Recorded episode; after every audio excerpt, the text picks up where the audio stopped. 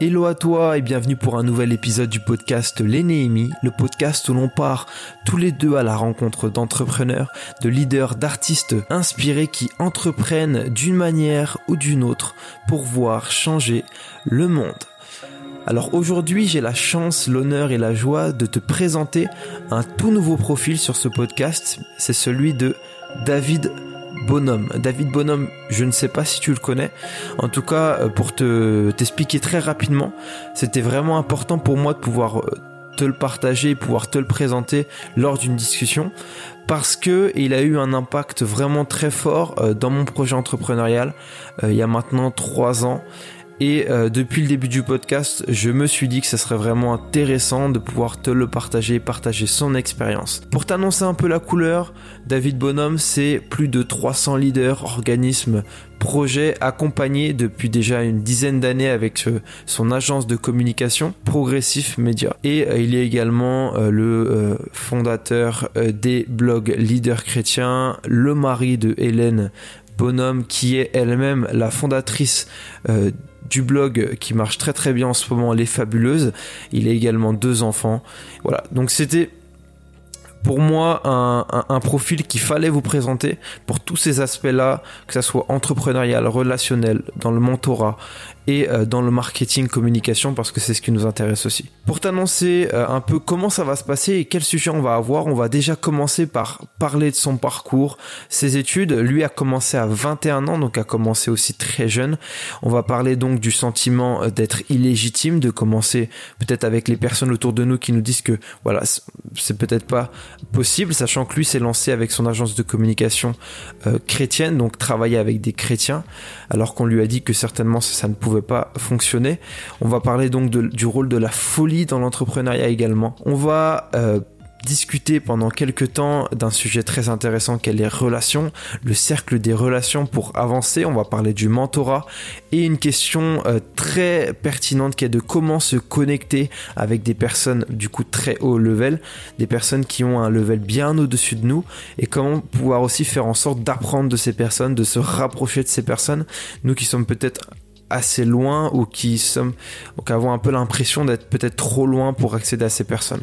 On va parler évidemment et, sans doute de la communication et surtout d'un point euh, très important de la communication. On va voir qu'en fait la communication c'est pas en soi très difficile si on euh, on euh, valorise et du moins si on prend en considération le point qu'on va voir aujourd'hui pendant ce podcast. Donc je t'invite forcément à, prendre le temps de l'écouter en entier, de, te poser peut-être en plusieurs fois, etc. Mais de prendre le temps d'écouter ce podcast en entier pour tous ces aspects-là, qui sont vraiment le fruit de, plusieurs années d'expérience pour euh, David. On va voir également son enfance, le rôle de la foi, etc. Enfin bref, ça va être vraiment un podcast qui est vraiment euh, très, très, très intéressant. Et aussi, petite précision, c'est le premier podcast euh, de la chaîne qui s'est fait à distance. Donc voilà, j'étais très frustré parce que c'est la première fois que pour moi euh, je faisais une interview à distance, donc j'avais pas euh, les gestes, je voyais pas la personne devant, etc., etc. Donc bon, c'était assez euh, difficile. Donc prenez-le en considération en écoutant ça. J'aurais peut-être l'air un peu plus stressé ou alors peut-être juste un peu moins à l'aise ou euh, voilà, c'est la première fois à distance, mais en même temps, je, trouve que si je veux être plus productif et vous proposer plus d'interviews, je vais devoir commencer malheureusement, mais aussi heureusement, à euh, faire des interviews un peu plus à distance. Mais bon, je pense que le contenu reste bon et on continue à progresser ensemble. Donc c'est une bonne chose. écoute, avant de te souhaiter une excellente euh, écoute à toi, n'oublie pas de laisser un avis sur iTunes, ça booste vraiment le podcast. Je sais pas si je te rends compte, mais ça, ça le fait monter dans les rankings, donc on, forcément Néhémies prend plus d'ampleur, touche plus de monde et fait progresser plus de monde.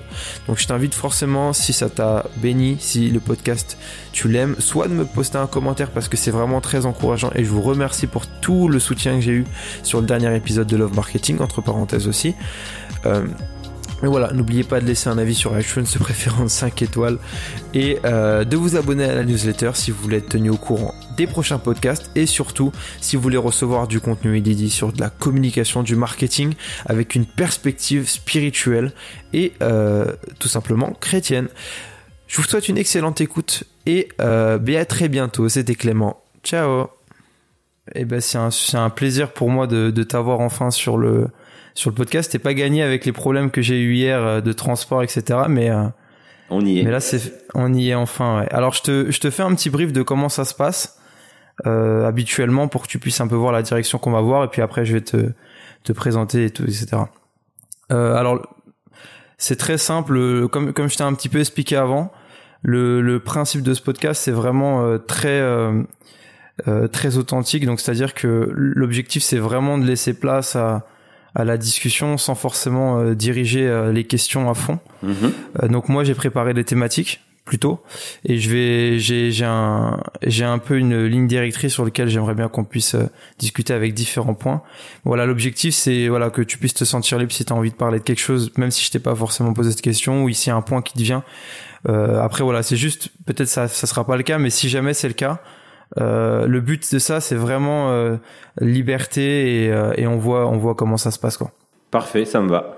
Eh ben écoute, euh, ben, je vais te présenter rapidement. David, David, pour moi c'était super important de pouvoir t'avoir un jour sur le podcast parce que parce que parce que t'as beaucoup beaucoup tu faisais partie des personnes qui ont vraiment investi dans mon projet il y a trois ans euh, et c'est un c'est surtout un des points que je vois beaucoup dans dans le podcast l'ennemi le projet là où, où, où ça m'a conduit, etc. Et euh, voilà pour te pour te présenter un peu et je pense que tu te représenteras après et tu le feras encore mieux que moi. Euh, tu es papa de deux enfants, Adelin, Roman.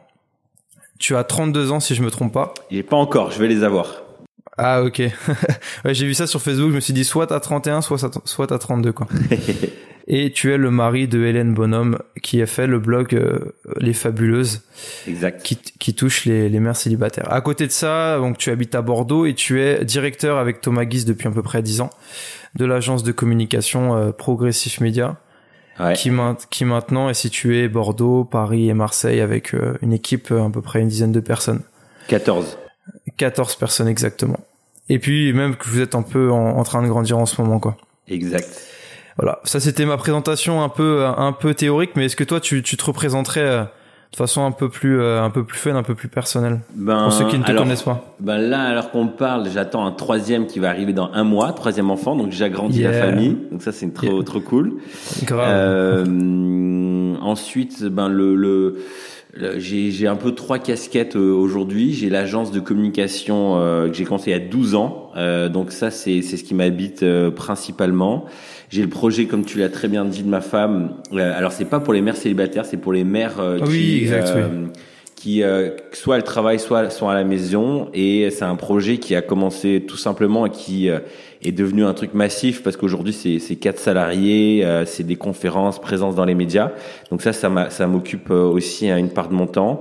Et ensuite j'ai une troisième casquette euh, en fonction euh, du, du, temps qui est plutôt le côté ben activer activer les les visions des gens, les encourager en partageant mon expérience de d'entrepreneur, de, de communicant euh, de leader.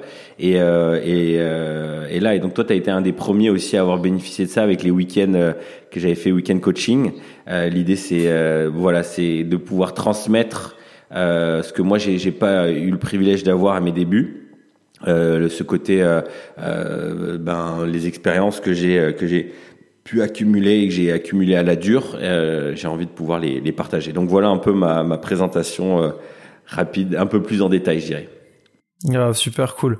C'est c'est bien que tu m'aies relevé pour le le blog de Hélène parce que ça c'est un de mes gros problèmes à chaque fois comme j'ai le seul exemple que j'arrive à trouver quand je parle d'entrepreneuriat c'est ceux qui touchent les mères célibataires que du coup euh, dans ma tête c'est sorti tout seul quoi. Pas de souci. Mères célibataires.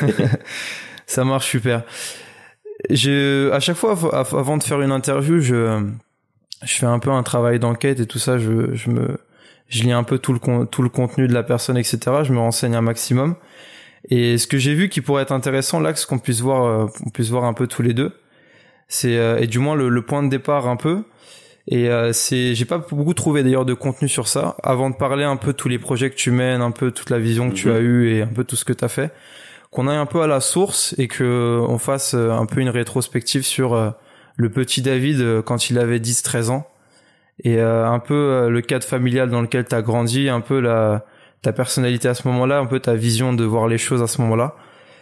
Et euh, j'aimerais beaucoup qu'on puisse voir un peu ce point-là avant, comme ça on pourra voir un peu d'où t'es parti pour voir un peu les différents les différents cheminements que tu as eu. Comment tu décrirais un peu le, le, petit David de 10-13 ans? Euh, 10-13 ans, euh, j'ai eu un, une famille, donc un papa qui a qui est devenu pasteur. À 10-13 ans, je crois que mon père venait de finir sa formation euh, d'école biblique. Et euh, il venait d'avoir passé, je pense, les plus gros défis de, de sa vie. Euh, alors, c'était pas de l'entrepreneuriat, mais euh, il, pendant ces, ces, cette période-là, il m'a appris, je crois, ce qui a fait de moi ce que je suis aujourd'hui, c'est cette mhm. notion de foi parce que euh, il est parti en Suisse se former. Il a emmené toute sa famille alors qu'il n'avait pas le droit euh, pour des raisons de papier. Et lui, il a dit, bah, je vais pas aller me former euh, sans euh, euh, sans emmener ma famille. Donc du coup, je me souviens très bien, première fois, on part là-bas en voiture et on est bloqué à la frontière où la frontière nous dit non, vous n'avez pas le droit de vous n'avez pas le droit de rentrer euh, avec les enfants. Et je me souviens très bien, on, on se gare sur le côté et mon père dit euh, avec mon frère et, ma mère, il dit bah, on va passer, vous en faites pas, on va passer. On avait toutes nos affaires dans la voiture, on avait vraiment, mon père avait coupé les ponts, hein, donc il n'y avait plus moyen de revenir en arrière. Et, et il dit vous allez voir, Dieu va permettre qu'on passe. Et euh, on y retourne une deuxième fois, on est bloqué, on y retourne une troisième fois, et là, il nous laisse passer parce qu'il y avait un nouveau gars, un nouveau douanier. Et en fait, après, pendant les trois années qui ont suivi, mon père, euh, il avait pas les finances pour payer l'école, et il lui avait hmm. euh, dit, OK, tu peux venir faire l'école, et durant l'année, tu vas trouver une solution pour pour pour payer. Et, et en fait, à chaque fois, c'était des pas de foi. Et en fait, c'est c'est pendant trois ans, on a vécu beaucoup de défis de foi où à des moments on n'avait pas euh, à manger. Euh, mes, mes, parents étaient vraiment avaient pas de moyens.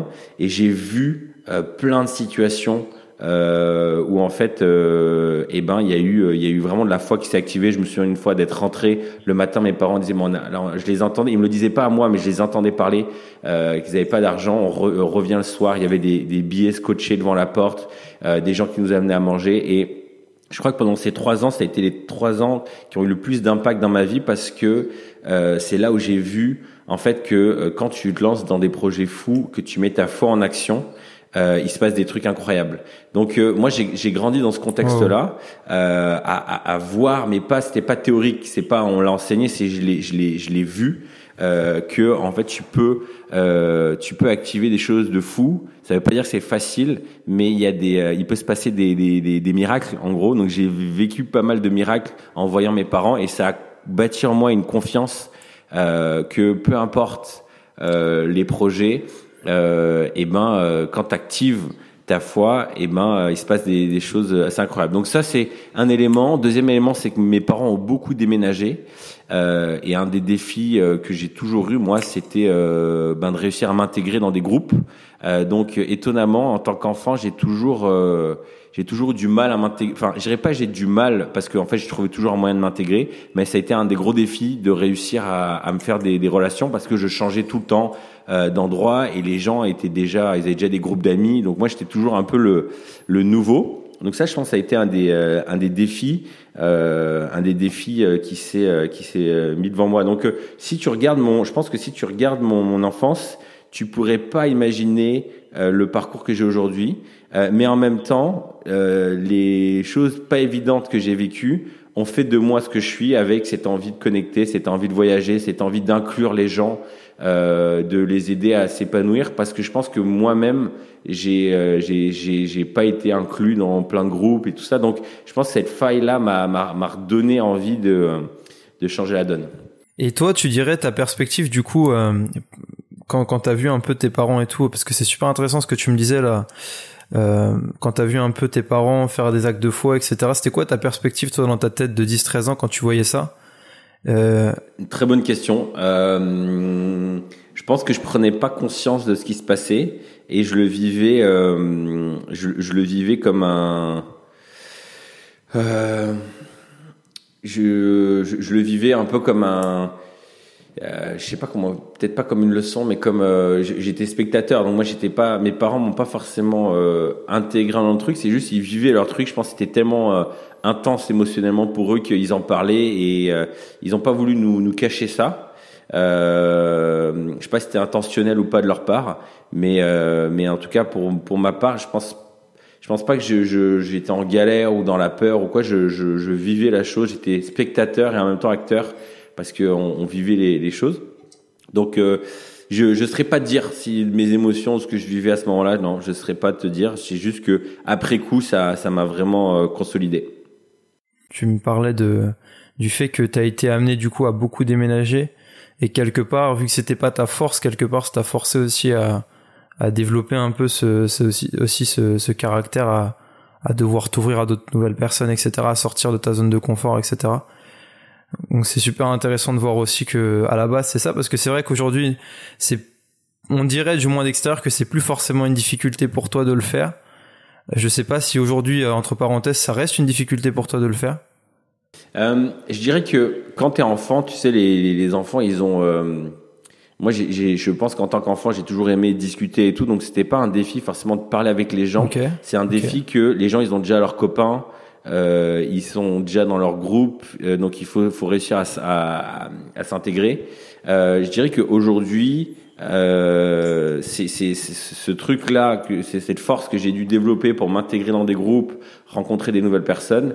Euh, c'est devenu une de mes forces. Je dirais pas que je le fais euh, naturellement. J'aime rencontrer des gens et j'aime euh, networker et voyager. Après, ce côté euh, intégrer des groupes, tu sais, quand as des soirées networking, tu connais personne, ça reste un défi. Mais je crois que c'est pour, il y a très peu de personnes pour qui c'est vraiment un, un, plaisir. Tu as des gens quand, quand tu regardes le, le test de personnalité, le Strength Finder, là, les cinq cinq forces. Tu as certaines personnes dans leurs forces ils ont, euh, ça s'appelle charisme, et en fait ils ont, euh, ils ont cette, euh, tendance naturelle à aimer rencontrer des nouvelles personnes, ils se nourrissent de nouveaux contacts. Donc moi j'ai pas ça.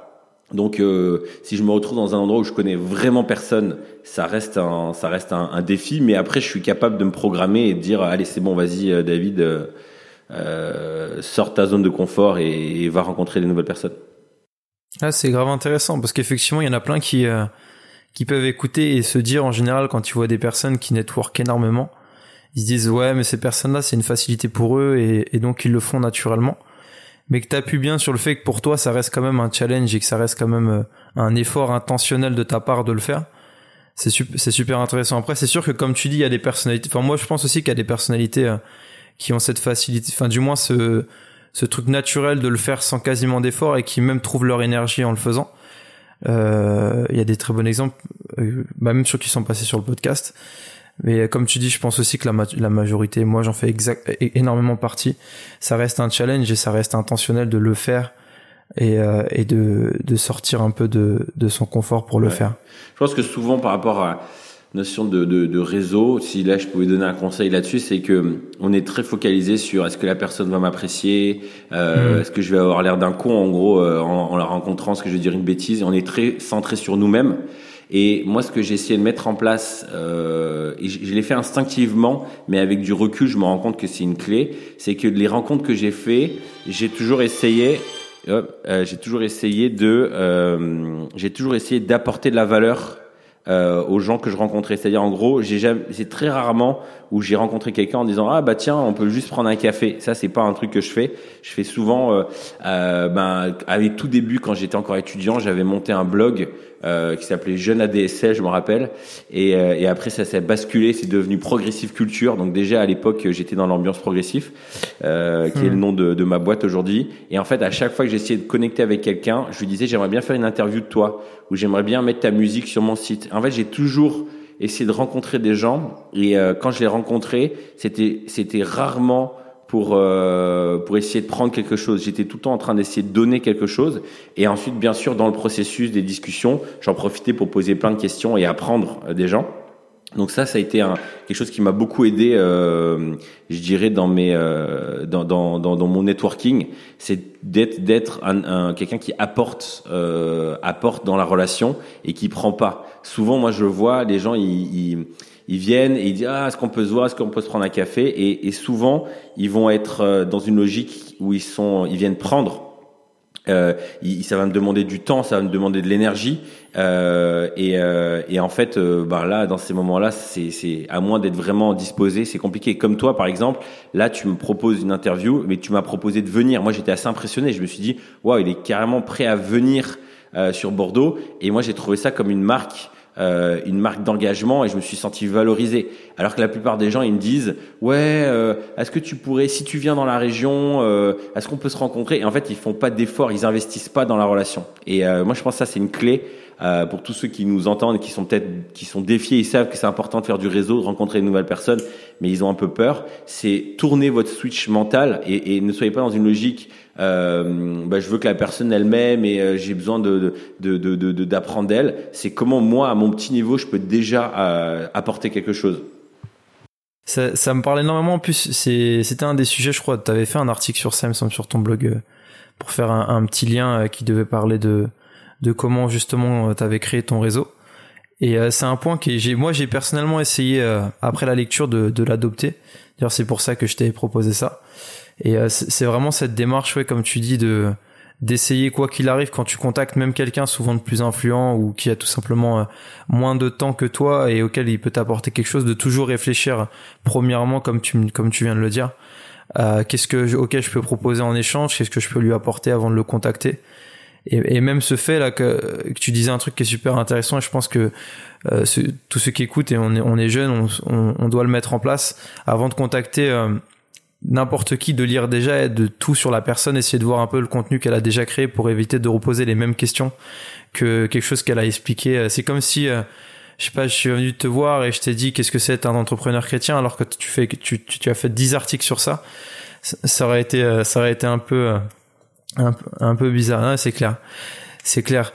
Il y a aussi une perspective juste que je me suis dit ça serait cool. Là, quand tu parlais tout à l'heure, T'avais la perspective de tes parents et la mais la perspective alors je pense plus vers tes 15-16 ans sur l'avenir c'était quoi?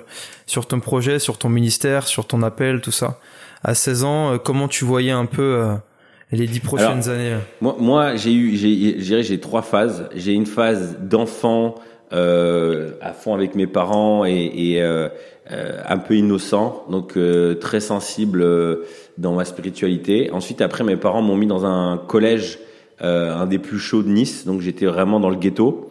Euh, du coup là, euh, j'ai j'ai j'ai changé complètement parce que tu es dans un environnement euh, où en fait ça parle bagarre, drogue, euh, tout ce qui tout ce qui euh, tu passes d'un stade d'un enfant ou avec des gars qui ont redoublé trois fois dans ta classe. Et donc du coup là j'ai eu toute une phase où où ça a vraiment développé mon caractère mais plutôt de combattant parce que tu te retrouves dans des contextes. Euh, moi, j'ai toujours été petit, par exemple, à l'école.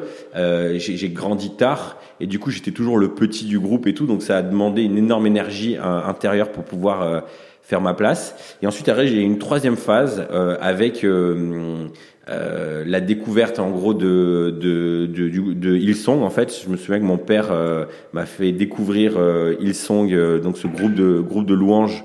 et, et en fait, ça m'a ça m'a j'ai vu euh, la musique en tant que telle m'a m'a plu mais il y avait un documentaire qui racontait euh, leur histoire et c'était ils sont United donc la jeunesse comment ils étaient passés de rien à ce qu'ils étaient devenus et il y avait toute une explication en fait des étapes et à ce moment-là moi j'ai eu un c'est vraiment une genre d'épiphanie tu sais c'est un moment de révélation et euh, et je me suis dit mais en fait moi j'ai envie de faire ça et à partir de là, je me suis investi dans un groupe de jeunes euh, et, et, en fait, j'ai vraiment basculé à ce moment-là. C'est c'est assez surprenant, c'est que je suis passé de d'un jeune qui pensait qu'à soi et qui, qui faisait sa vie de, de jeune, euh, tu vois, euh, jeune normal.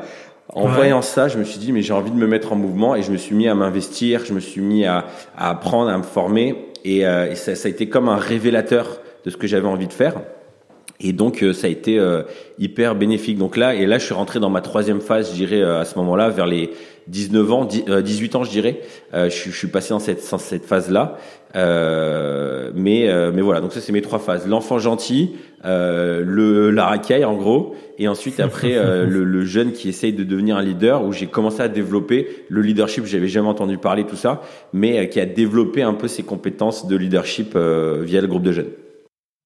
Ah, je vois, c'est ça veut dire déjà très jeune, c'était ça.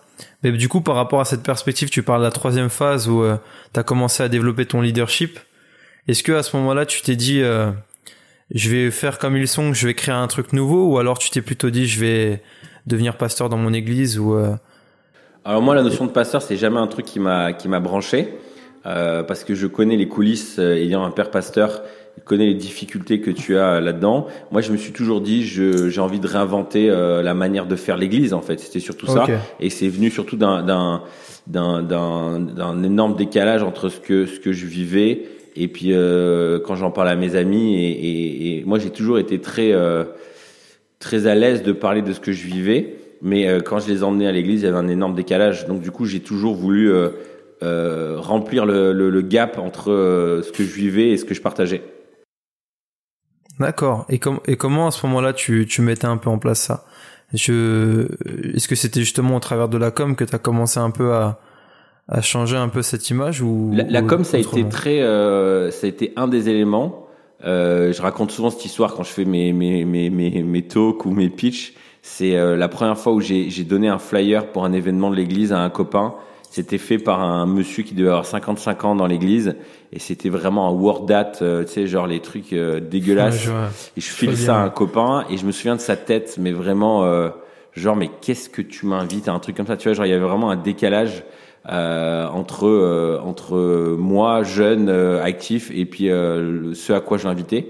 Je pense que là ça a été un déclic. Donc la com c'est un petit peu, mais euh, j'ai mis du temps à vraiment à maîtriser les outils de communication. Je me souviens de mon premier flyer, je l'avais fait sur, euh, euh, c'était un logiciel de, je sais pas si c'était de PC, mais vraiment euh, même pas. De, euh, ah, je me souviens, Paint, voilà, je l'avais fait sur Paint. Et le truc, mais vraiment dégueulasse, et, et j'étais tout fier. Je dirais que la com a aidé, mais c'est surtout euh, je dirais que j'ai essayé d'embarquer un groupe de jeunes, à, mais, mais quand j'en raconte, je raconte maintenant, ça fait très euh, leadership, vision et tout, mais sur le moment, je me souviens, euh, j'ai regardé ce DVD. Ensuite, après, j'ai le, le, semaine d'après DVD, donc ils sont United, je l'ai montré aux jeunes et j'ai dit, les amis, on va faire ça. Et moi, j'étais ni le leader de, j'étais pas du tout en position de leadership. Je me souviens très bien, ils étaient tous silencieux. Il y en a un qui a dit, il y en a une qui a dit à la fin, euh, impossible, David, tu rêves, c'est n'importe quoi. Et ça m'a mis le doute. Et après, j'ai dit, je m'en fous que tu aies envie ou pas, moi, je vais le faire. Et, euh, et, et, et c'était plutôt concentré sur les activités. C'est-à-dire en gros la com, euh, c'est un truc, mais si ton programme il est nul, euh, ça n'a aucun intérêt d'inviter les gens à un truc nul.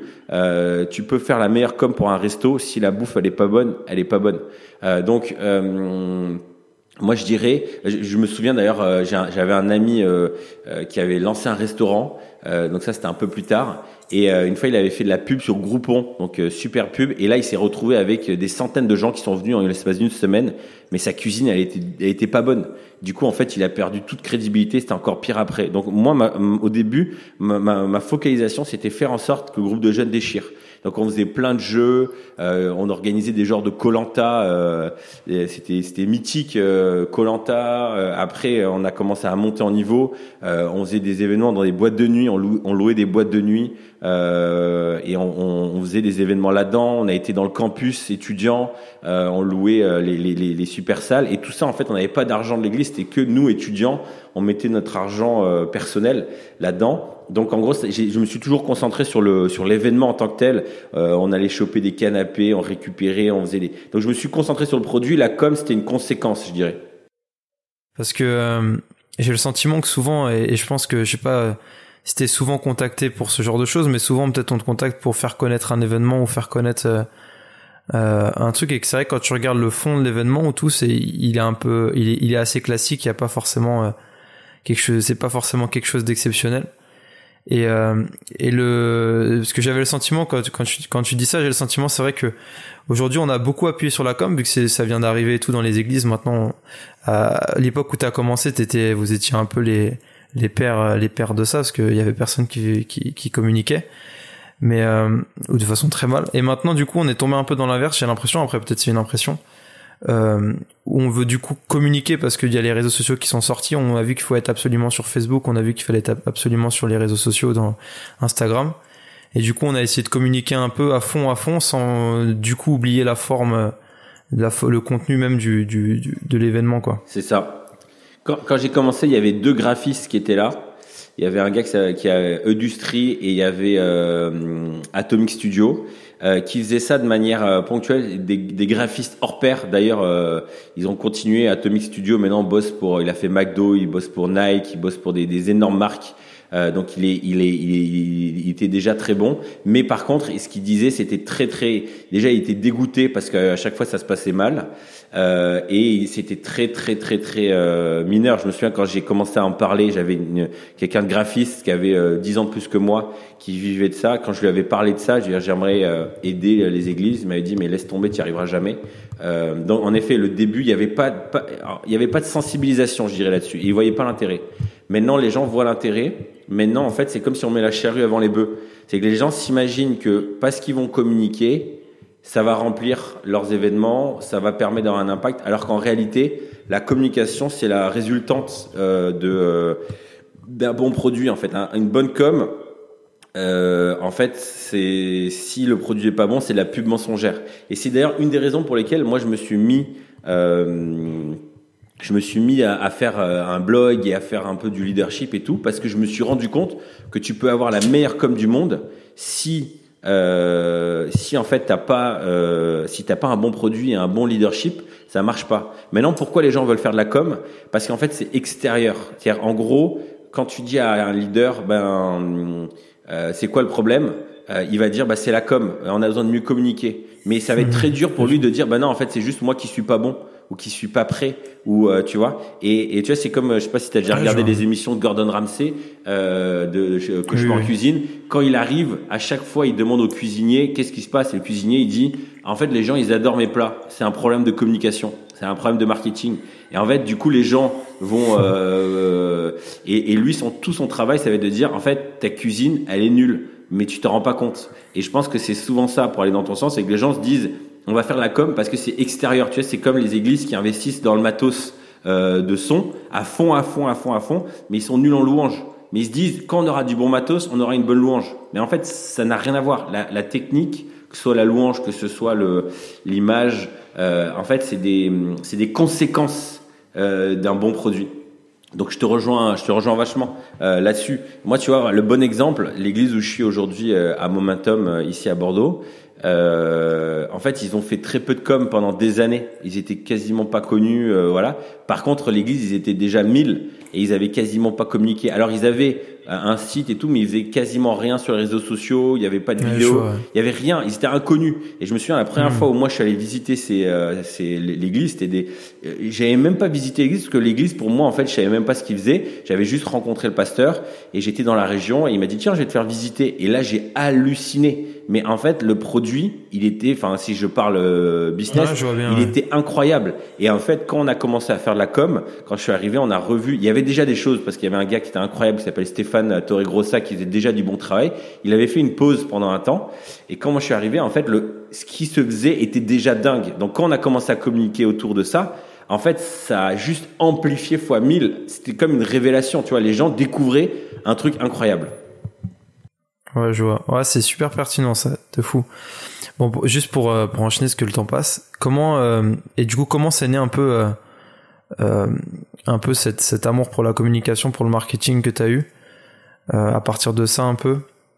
Ce que tu dis tombe à partir de ton premier fire, ce que tu as donné qui était, qui était un truc un peu fait vite fait, tu as commencé à faire sur Paint, etc. Et comment, au fur et à mesure des années, des semaines, ça c'est devenu un truc qui te passionnait et sur lequel tu voulais travailler? En fait, je pense que la com pour moi c'est un outil. C'est ce que j'ai toujours voulu faire. C'est euh, c'est faire progresser les gens. C'est en gros les faire aller plus loin. Euh, euh, je, je, me souviens d'une, j'ai eu plusieurs moments comme ça, un peu de révélation, mais ça fait très spi quand je dis ça, mais c'est un peu comme ça que ça s'est passé.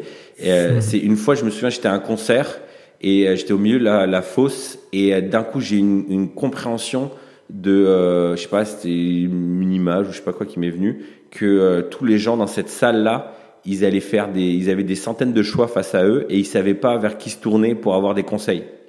Et, euh, et à ce moment-là, je me suis dit, il faut, il faut faire quelque chose. Et c'est pas moi qui allais donner les conseils, mais j'allais trouver des, des gens qui avaient des conseils et j'allais les communiquer. Euh, ce qu'ils faisaient et les faire connaître. Donc je, je dirais que moi, j'ai pas forcément un amour pour la com en tant que com, mais j'ai un amour, une envie et une passion, une mission qui est de, de faire progresser les gens. J'ai envie qu'ils aillent de l'avant, j'ai envie qu'ils réussissent leur projet, j'ai envie que euh, qu'ils aient pas de qu'ils aient des couples épanouis, des vies épanouies, des... j'ai envie de tout ça. Donc en gros, l'outil que moi j'ai trouvé, c'était de, de, de, réussir à, à, mieux communiquer les bons projets qui se faisaient et communiquer des bons messages. Donc ça, ça a été, c'est ce qui m'habite.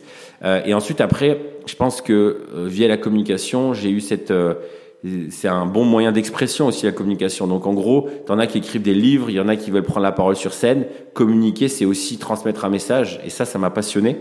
Euh, surtout quand tu peux émettre de l'image, tu peux émettre du style. Euh, donc ça, ça m'a, ça m'a bien, bien plu. Et euh, ça m'a, quand tu communiques bien, tu casses les stéréotypes.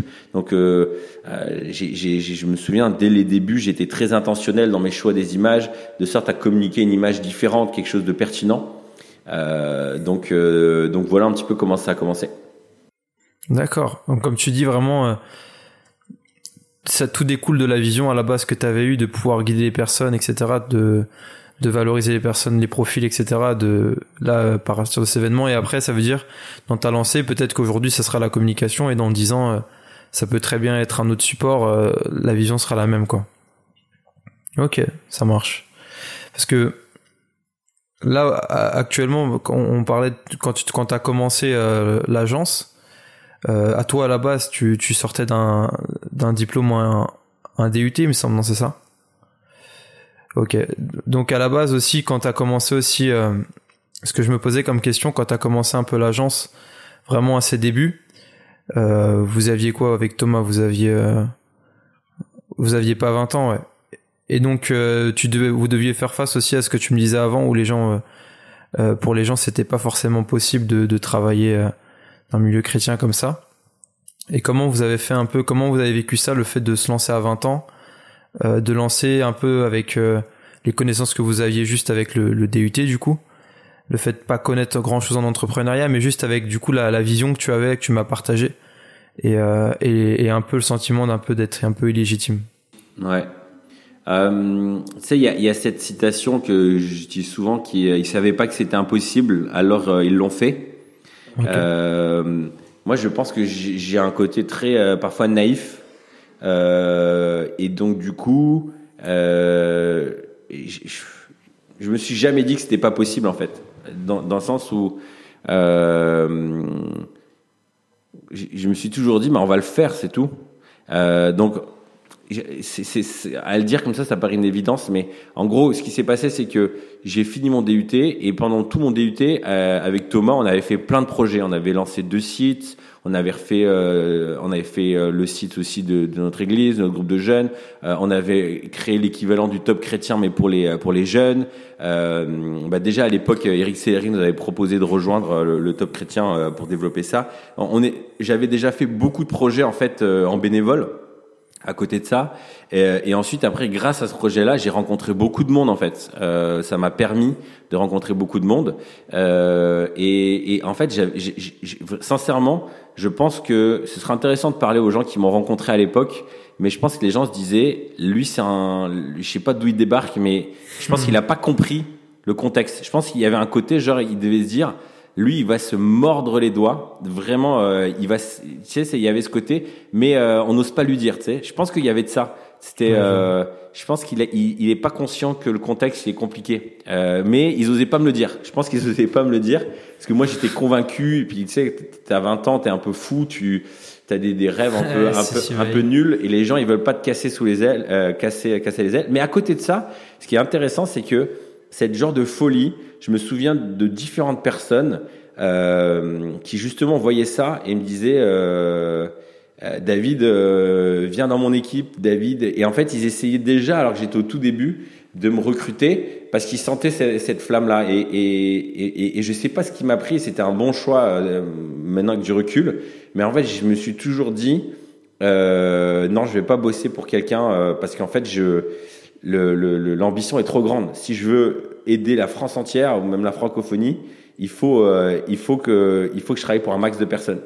Euh, donc je dirais que il y a une part de folie en fait euh, dans, dans, dans, ce que j'ai fait euh, et, et, et, donc c'est ça qui m'a permis un peu de d'avancer ouais.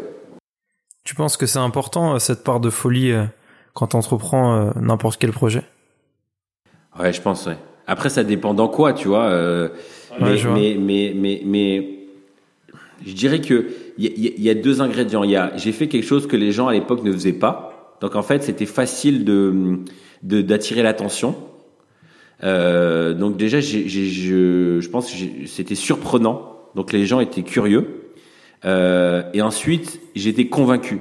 À l'époque, j'étais, euh, je pense, que j'étais plus que maintenant encore. J'avais une, tu sais, c'est vraiment cette cette conviction du, du petit con en fait, hein, qui euh, qui est qui est convaincu de ce qu'il fait en fait. Et après, j'ai toujours été respectueux, tu vois, jamais dire euh, ce que vous faites c'est nul. J'ai jamais dit ça. J'ai toujours été très respectueux. Euh, j'ai toujours valorisé ce que les gens faisaient et sincèrement, parce que je savais le prix que ça ça ça, ça a hmm. Pour l'avoir vu mais j'ai toujours essayé de d'essayer de, de, rêver en fait. Hein, euh, et, et euh, l'avantage que j'avais, c'est que j'ai un père qui m'a fait beaucoup voyager quand j'étais jeune, parce qu'il était pasteur d'un mouvement, un petit mouvement euh, qui se lançait en France d'église, mais aux États-Unis, c'est un énorme mouvement, c'est un mouvement Foursquare. Et du coup, il nous invitait tous les étés à aller aux États-Unis. Et mon père, en fait, euh, en fait, inconsciemment, il m'a formé, mais je pense que c'était conscient. Il m'a formé euh, dans la foi et il m'a formé aussi en voyant des méga churches américaines. Donc il m'a il m'a il m'a initié là-dedans et c'est lui qui me disait la francophonie, la francophonie et en fait il, il, il, a semé des grands rêves dans ma tête. Alors après il s'en est mordu les doigts parce qu'après j'ai voulu aller beaucoup plus loin et lui il avait pas envie d'avancer à ce moment-là.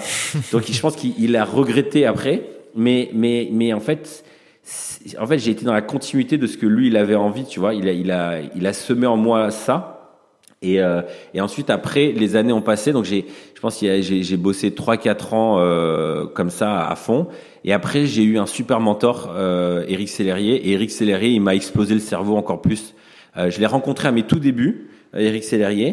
C'est un des premiers. Euh, c'était un client pour qui je travaillais qui s'appelait Famille Je t'aime. Et Eric Sellerier, je crois, il était dans le board, dans le comité. Et du coup, on s'est rencontrés à ce moment-là. Euh, c'est à ce moment-là justement qu'il voulait nous recruter. Moi, j'ai continué mon chemin.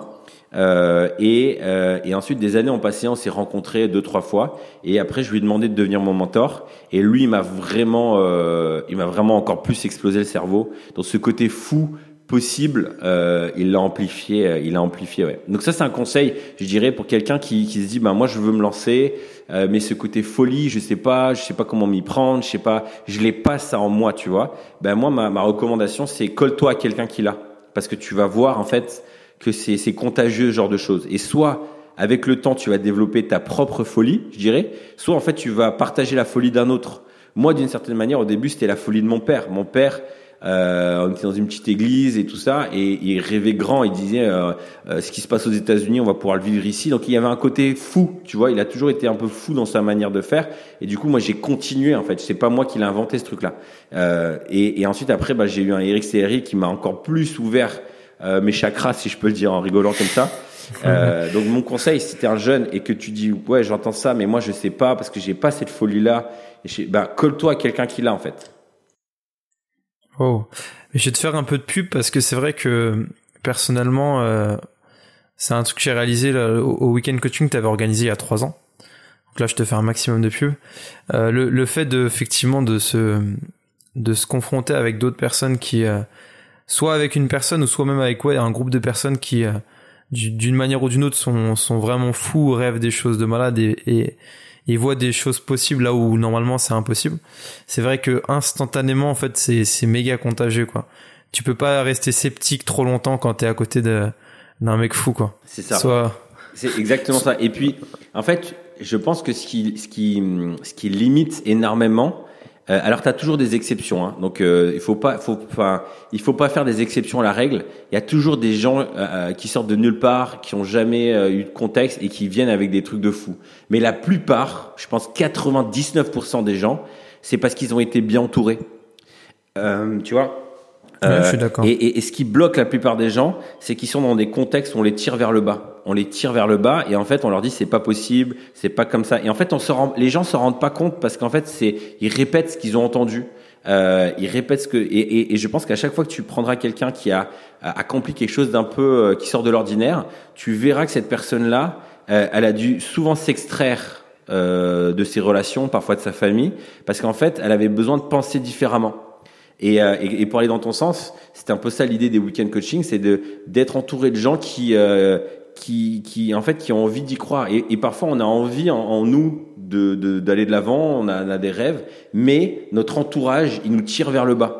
Tu vois, il nous tire vers le bas, il nous tire vers le bas. Et, et, et en fait, c'est pas conscient. Il se dit pas le matin, tiens, je vais casser les rêves de Clément, je vais lui faire du mal, et euh, tout ce qu'il a en tête, je vais lui dire que c'est nul. Non, les gens, en fait, ils parlent avec leur peur, avec euh, leur éducation. Ils vont dire, mais Clément, c'est quoi cette histoire de podcast? Mais c'est quoi ce truc-là? Mais arrête, tu vas déranger, et puis tu vas dire quoi? Et en fait, ils vont te, ils vont te rabaisser, mais inconsciemment, parce que ça fait écho à leur propre échec à leur propre manière de penser. Et en fait, c'est pas conscient. Et c'est pour ça que c'est insidieux. C'est que la plupart des gens, euh, ne, se voient pas comme des gens qui rabaissent, mais dans la réalité, c'est ce qu'ils font. Euh, et, d'où l'importance d'être super bien entouré. Et, ça, c'est un des. Tu, verras tous les, les, coachs ou les, les, les, les, vont te dire la première chose à faire quand tu veux accomplir quelque chose de dingue, c'est revois tes, tes, cinq amis quoi. Si, si essaye de t'entourer de cinq nouvelles personnes qui eux euh, sont pas des gens qui limitent, mais au contraire qui te tirent vers le haut. Ouais, je suis d'accord. Ça me faisait penser, ça me faisait penser à une phrase, euh, enfin un truc qu'on connaît, c'est si tu traînes qu'avec des moches, en gros, c'est parce que tu parais plus beau. et, euh, et, souvent, vaut mieux, vaut mieux traîner avec des personnes beaucoup plus belles, ça nous pousse à, à, eh ben devenir plus beau pour pas, pour pas paraître le plus moche du groupe. C'est ça. Et, et, dans, dans ce sens-là, en fait, c'est ça, ce serait le, on pourrait en parler pendant des heures ce sujet, mais ton environnement, en fait, les gens avec qui tu fréquentes disent beaucoup sur toi. Soit, comme tu dis, es avec des gens qui sont en dessous, et du coup, en fait, tu te, c'est toi le, le, le, chef dans ta tête, et du coup, tu te tu étais hyper fier de toi. Tu dis, ben voilà, regarde, moi, je, moi, je fais ça, moi, je fais ça, je fais ça, et donc, du coup, tu, euh, tu te valorises, mais tu progresses pas plus parce qu'en fait, tu étais pas challengé. Soit tu fréquentes des gens qui sont beaucoup plus loin que toi, euh, et eux, en fait, ils te challenge parce que tu es le petit du groupe, mais tu as les dents hmm. longues, donc tu veux, tu veux apprendre d'eux, tu veux grandir, et du coup, ça te, ça te tire vers le haut. Moi, je pense qu'il faut, je, je pense qu'il faut trois, trois, trois sphères de relations. Il faut la sphère de relation avec des gens que tu tires vers le haut. Euh, euh, ensuite, il faut une sphère de relation avec des gens qui sont des pairs, c'est-à-dire en gros qui, te, qui sont à peu près à un même niveau que toi et avec qui tu vas grandir et en fait, tu vas, tu vas, c'est comme ta meute, c'est les gens avec qui qui ont envie d'aller de l'avant et tu vas être euh, challengé en fait avec eux et tu vas pouvoir partager parce que vous vivez les mêmes choses. Et ensuite, tu as une autre, un autre euh, clan ou un autre euh, type de relation. C'est les mentors, c'est les inspirations, c'est les, c'est les gens qui eux sont beaucoup plus loin que toi. Euh, et en fait qui te qui te challenge et qui rien qu'à leur contact tu es en train d'apprendre et c'est important d'être intentionnel euh, sur ces trois sphères euh, parce que moi souvent, régulièrement, je pense tous les tous les trois ans, j'essaye de de, de, de, de, revoir mes relations, surtout euh, sur mon, mon troisième niveau, parce qu'en fait, au bout d'un moment, les gens que tu fréquentes, tu as atteint leur niveau. Donc euh, euh, moi, les gens que je que je fréquentais, qui étaient des mentors, euh, et ben en fait, j'ai j'ai atteint leur niveau. Alors, j'ai pas leur expérience, qui sont souvent plus âgés et tout ça, mais dans les hmm. choses que je voulais euh, atteindre, je les ai atteints. Donc, j'ai besoin de trouver des nouvelles personnes. Et ça, ça me tombe pas, euh, ça me tombe pas euh, tout cru. Tu vois, cette dernière, cette dernière année, par exemple, euh, la boîte a énormément grandi. Euh, on a passé le million de chiffre d'affaires, donc c'est devenu euh, vachement gros. Il y a eu des nouveaux défis, il y a eu plein de nouvelles choses. Et j'avais personne, j'avais très peu de personnes autour de moi qui avaient passé ce cap-là en fait. Et du coup, j'ai dû intentionnellement essayer de chercher des nouvelles inspirations, des nouveaux mentors qui eux étaient beaucoup plus loin. Donc du coup maintenant j'ai un, j'ai un mentor qui a, qui a bâti une énorme boîte avec des, des, des milliers de salariés et qui fait 70 euh, millions à l'année. J'ai, une autre mentor qui elle a, fait 400 euh, millions. Enfin des gens qui ont des énormes empires et le temps que j'atteigne leur niveau, là je pense j'en ai pour 10 ans, tu vois. Mais mais mais j'ai été hyper intentionnel parce que leur manière de penser, leur manière de gérer leur temps, leur manière de euh, gérer leurs relations n'a rien à voir avec les gens qui aujourd'hui m'ont inspiré. Ouais, je vois. Bon, comme le temps passe vite, je vais aller plein, plein d'autres axes, mais je pense qu'on va rester vite un peu encore sur cet axe du coup. Euh, comment, euh, je pense que tu avais répondu un peu au début, mais comment euh, bah, ces personnes-là qui ont, qui sont en général des, des, soit des entrepreneurs haut niveau ou n'importe quoi, des rêveurs haut niveau, etc. Comment tu les approches quand ils sont vraiment très haut niveau? Toi, par exemple, tu parlais d'entrepreneurs à plusieurs millions, etc., dans lequel tu essayes de t'entourer. Comment tu procèdes? Est-ce que tu laisses ça naturellement faire ou comme tu dis, tu es proactif et comment tu, tu procèdes? Il y a deux axes. Il y a euh, il y a un axe, c'est euh, il y a des gens, ça sert à rien que tu connectes avec eux, tu es trop loin. C'est en gros, je te donne un exemple. Pendant un temps, moi, j'étais intégré dans un réseau avec des ministères euh, internationaux américains, euh, mais vraiment euh, très très très très très très haut. Et moi, j'étais dans cette sphère-là. Et en fait, on discutait, il y avait des relations, mais j'ai pas essayé de connecter avec eux parce que j'étais, j'étais, j'étais pas assez haut. Donc en fait, les discussions qu'on allait avoir étaient trop décalées et les conseils qu'ils allaient me donner étaient. Alors bien sûr, ils pouvaient me donner deux trois petits conseils. Tu vois, j'avais des, je, je t'entends, j'en posais des questions, mais j'ai pas essayé euh, d'en faire des, mes mentors parce que je sais que ils étaient à des années-lumière. Ou même à, à, à cette époque-là, euh, j'avais Hmm. j'avais eu accès à des gens qui, pareil, euh, pesaient des, des, des, des, des centaines de millions, mais, mais mais mon monde et son monde n'avaient rien à voir. Tu vois ce que je veux dire? Donc j'ai pas Je essayé d'être proactif dans cette relation parce que je me suis dit je suis pas prêt. Donc déjà il y a une première première question c'est à quoi bon connecter avec quelqu'un? Euh, ah Tu vois d'essayer de, de, de, de prendre son temps, ses conseils. Alors une fois ponctuellement oui, mais en faire ses mentors, je pense que c'est c'est c'est prématuré. Surtout que ces gens-là, souvent ce qu'ils regardent euh, et, et, et la, la plupart des gens que j'ai remarqué qui ont qui ont super bien réussi dans plein de domaines, ils aiment partager leur expérience. C'est, de base ils aiment. Par contre, ils aiment que euh, ils aiment être en relation avec des gens qui euh, qui ont les mêmes. c'est comme s'ils se retrouvent quand ils étaient plus jeunes. Euh, tu vois? Et, et donc en fait, ce qu'ils aiment voir, c'est déjà un début de réussite. Donc en fait, la première chose à faire, c'est de se focaliser déjà soi-même sur avoir accompli certains succès. Euh, parce que quand tu as commencé à avoir tes premiers succès, en fait, quand tu rencontres des gens, euh, ils se disent, OK, c'est peut-être petit, mais je me retrouve 10 ans, 20 ans, 30 ans en arrière et j'étais exactement pareil. Et l'énergie qu'il y a derrière, ils la ressentent. Et ils se disent, Mmh, OK, en fait, là, euh, ce gars-là, je vais l'aider et je sais que mes, mes conseils, ils vont être, euh, ils vont être utiles. En fait, c'est- bête à dire, mais les personnes qui, euh, souvent qui ont atteint des, des sommets, ils aiment pas perdre leur temps et ils aiment bien investir. Donc en gros, généralement, la première chose à faire, c'est leur montrer que tu es un bon investissement. C'est- con à dire, mais c'est comme ça. Donc la première chose, c'est de se dire, OK, est-ce que la personne, je vais pas lui faire perdre mon temps, son temps? Première chose. Donc deuxième chose, c'est essayer d'accomplir euh, soi-même des euh, un maximum de, de choses pour essayer de, de montrer, en gros, euh, je dirais pas que je suis digne d'être investi, mais regarde, je me donne les moyens. Et ensuite, euh, il y a un troisième axe, c'est la, c'est la règle de l'influence. C'est-à-dire, si tu veux gagner l'influence de quelqu'un, ses conseils, euh, voilà, donne-lui de l'influence. Et même si c'est à ton niveau, euh, fais ce que tu peux. Donc moi, comment j'ai introduit, j'ai fait exactement ce que tu es en train de faire là maintenant, c'est que j'avais un site et je faisais des interviews et je rencontrais plein de monde grâce à ça. Donc je donnais de l'influence à plein de gens. Ensuite, après, ce que j'ai fait, c'est que euh, j'ai essayé d'organiser un événement et euh, j'ai invité les gens que je rêvais de rencontrer. Je les ai invités comme conférenciers dans cet événement. Et c'était un petit événement. Il y avait, euh, allez, une centaine de personnes, 150, mais c'était innovant. Pour l'époque, c'était très innovant. J'avais pas de moyens financiers. Euh, j'ai- fait ça avec les moyens du bord. Et en fait, ça m'a permis d'inviter. On a été les premiers à avoir invité Hillsong. C'était Hillsong Paris, mais ils avaient jamais fait de concert à l'époque. On a été les premiers à les inviter. On avait invité des Américains. Impact. On est les premiers à les avoir fait jouer en France.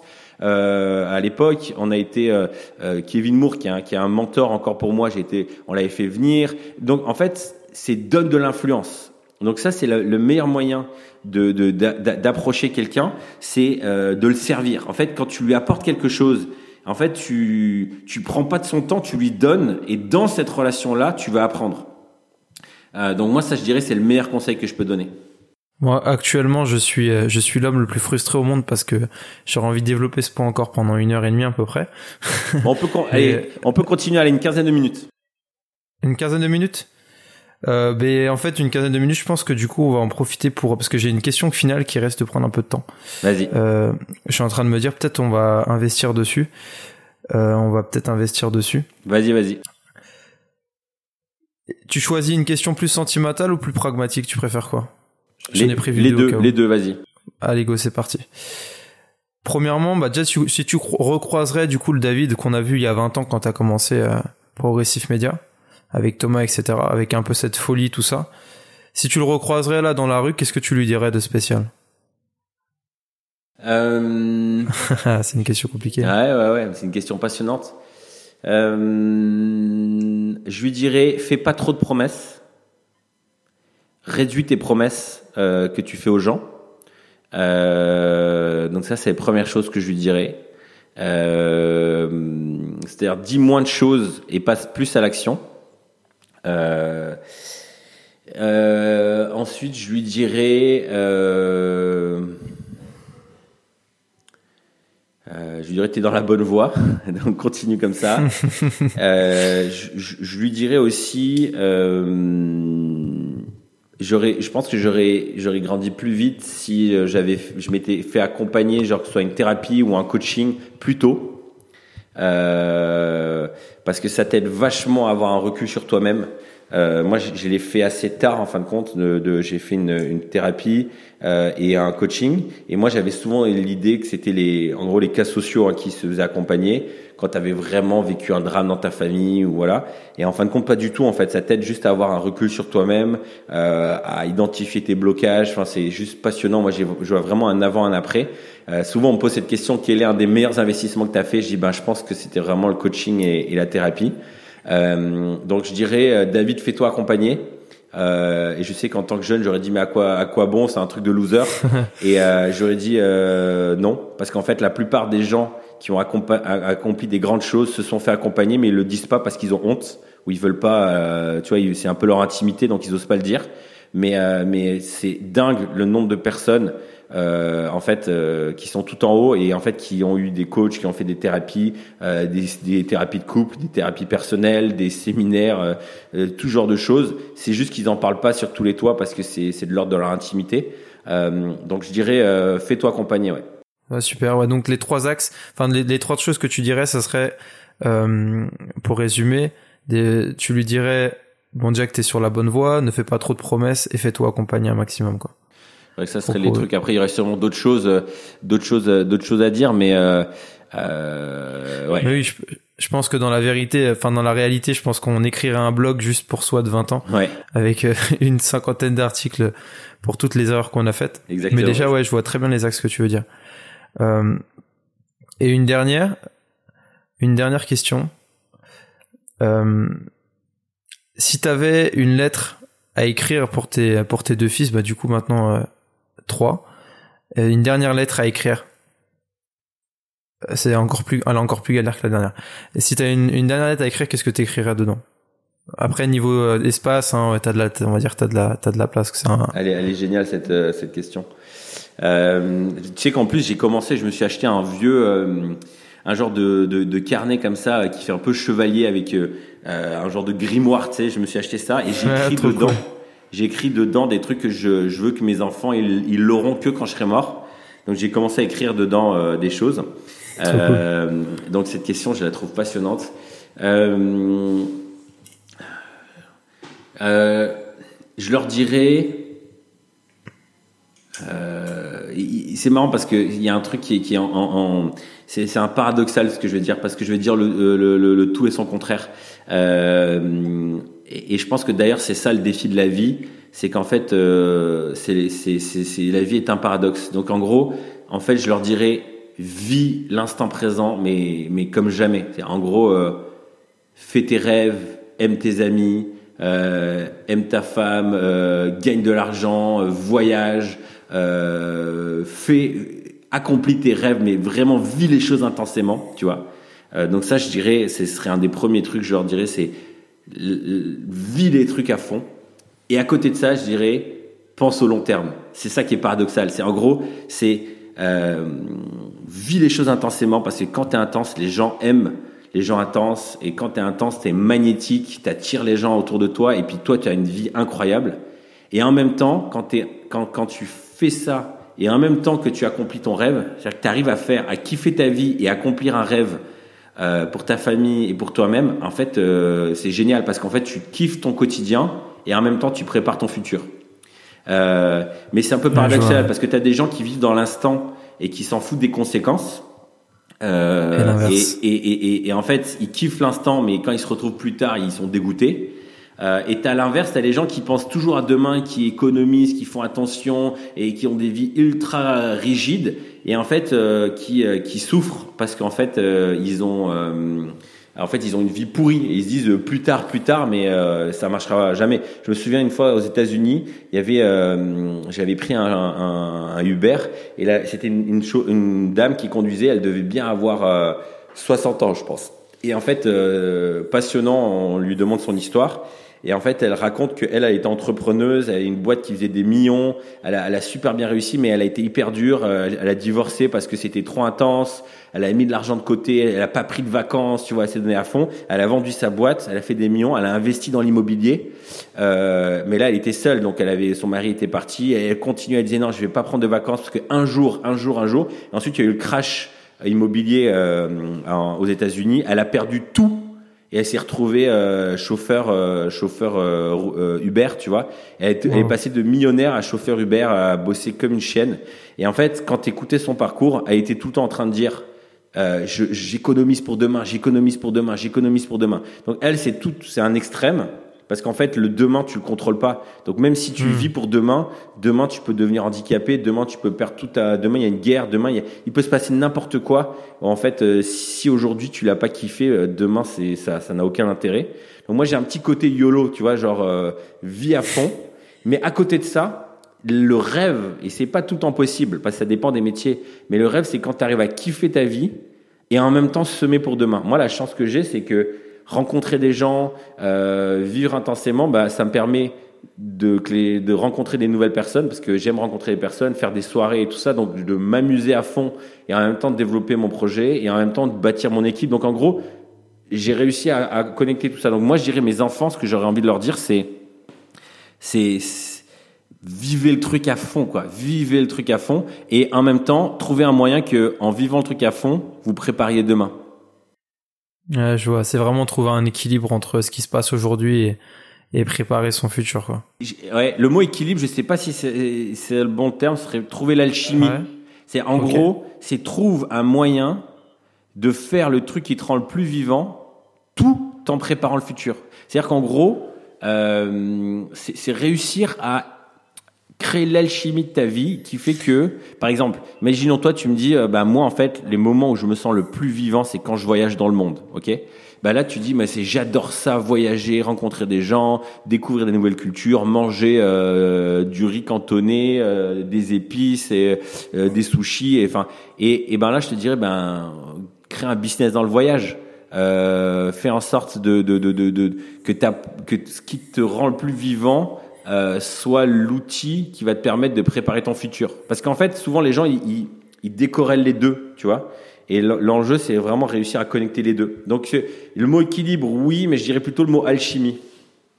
Quand tu parles d'équilibre, c'est pas le bon mot. Tu veux dire pas l'un au détriment de l'autre ou euh, euh calmer l'un pour pour, pour l'autre. C'est ça. Mais tu veux vraiment un mélange des deux qui. C'est ça. Mais c'est mais c'est une c'est une science qui est compliquée hein, et je pense que je pense pas qu'il y ait beaucoup de personnes qui arrivent parce que ça te demande énormément de euh, ça te demande euh, comment dire à la fois de l'énergie, ça te demande de, bien réfléchir, ça te demande d'avoir mais c'est un, un, objectif à atteindre. Et je dirais ça si j'avais vraiment un truc à dire à mes enfants, c'est c'est ça, tu vois, j'ai essayé vraiment de réfléchir c'était quoi le le, le, le, le, le cœur du cœur de ce que j'aurais envie de leur laisser, je leur dirais ça.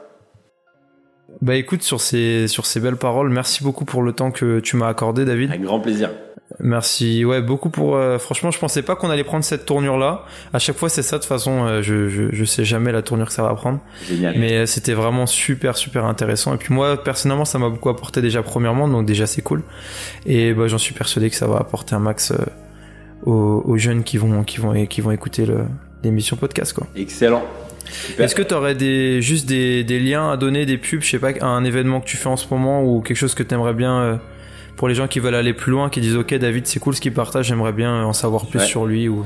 Là en ce moment je suis, euh, je, fais quasiment tous les, enfin je fais tous les jours une vidéo, donc euh, de, de, petits conseils de quelques minutes, donc faire un tour sur mon Instagram. Et puis je prépare pour 2020 un, un gros événement euh, pour, pour vraiment pour les leaders et pour les gens qui ont envie d'aller de l'avant avec euh, des invités. Euh, ça va être juste, ça va être du jamais vu euh, en, en, France. Ça va être, j'en dis pas encore plus parce que c'est en train de se mettre en place, mais suivez sur les réseaux sociaux parce que il y a un truc bien qui va qui va venir. Trop cool. Donc ça c'est cool, ouais trop cool. Donc je mettrai dans tous les cas, euh, vous inquiétez pas, tous les liens dans la description. Il y aura le, blog aussi là où il écrit des articles, il n'en a pas parlé. Mais, euh, mais je vous invite aussi fortement à lire les articles, à écouter son podcast aussi. Et euh, ouais, à suivre sur Instagram et à suivre son événement du coup très prochainement. Et bah écoute, merci encore David et puis bah, j'espère que ça vous aura apporté quelque chose. Dans tous les cas, j'en suis persuadé. Et puis à très bientôt. À très bientôt.